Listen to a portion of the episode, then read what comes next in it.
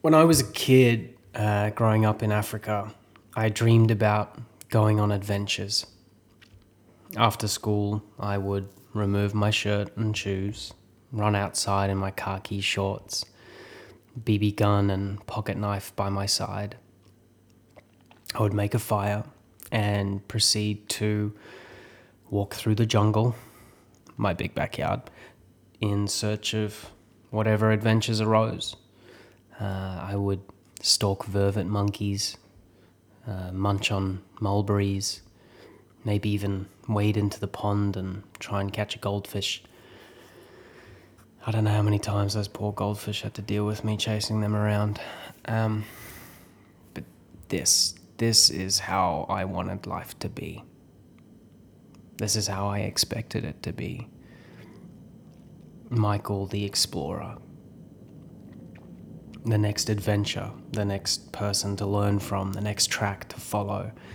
No idea where it was going to lead me, but just being brave enough to follow my curiosity. Despite the fear and danger of booby traps and lions.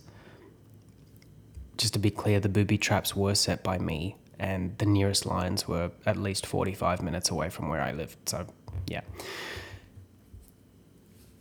Uh, then I woke up as an adult. And there was a, a difference between my expectations and the reality I was living. I still had those dreams, desires of adventure, and urges to follow my curiosity, but I wasn't acting on them.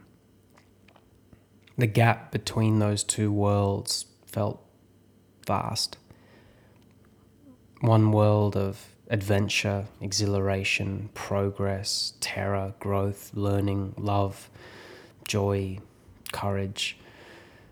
One world of predictability, staleness, um, safety, security, boredom. Don't get me wrong, I, I love times of predictability, uh, routine, uh, and plateaus, but I wanted the balance the dichotomy, the the plateau juxtaposed with growth, the stillness juxtaposed with action, the concrete juxtaposed with mud, the order juxtaposed with chaos. And I was at the point where plateaus felt um, lonely, without the, the balance of the other side. I munched on this. I sat down with a guide I really trusted and spoke about the vast gap between those two places. What I found was that, to my surprise, that the gap wasn't as large as I initially thought. In fact, it was tiny um, a single stepping stone in a small puddle or a small jump across a, a small stream. Just one little stepping stone, one little thing, one uh, simple action was sometimes all I needed to bridge those two worlds. For example, send that message, write that email book those dates in the calendar, ask that question, say that thing out loud, cross the street, follow that sign, let my body lead, just walk out the door. What's my point?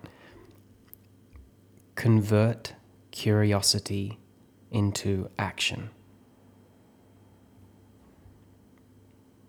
Sending hugs. Um, thanks for listening. I hope you got something out of it. Um, uh, if you want to work together, just head to michaelsheasby.com forward slash coaching. Uh, I've got two. What are we now? July? Oh, I've got two months left uh, before I disappear for two months doing a, a feature film. So, um, yeah, Uh, I've got an, a screen class as well, which I'm loving at the moment. Um, so I'm definitely going to do another one. So if you're around in Sydney in August, um, yeah, come join. Um, I release a weekly article called Start Again Mondays. So if you want, just head to michaelsheasby.com forward slash articles and subscribe.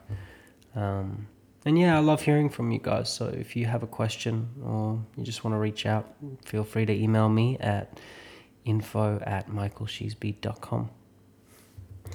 Cool.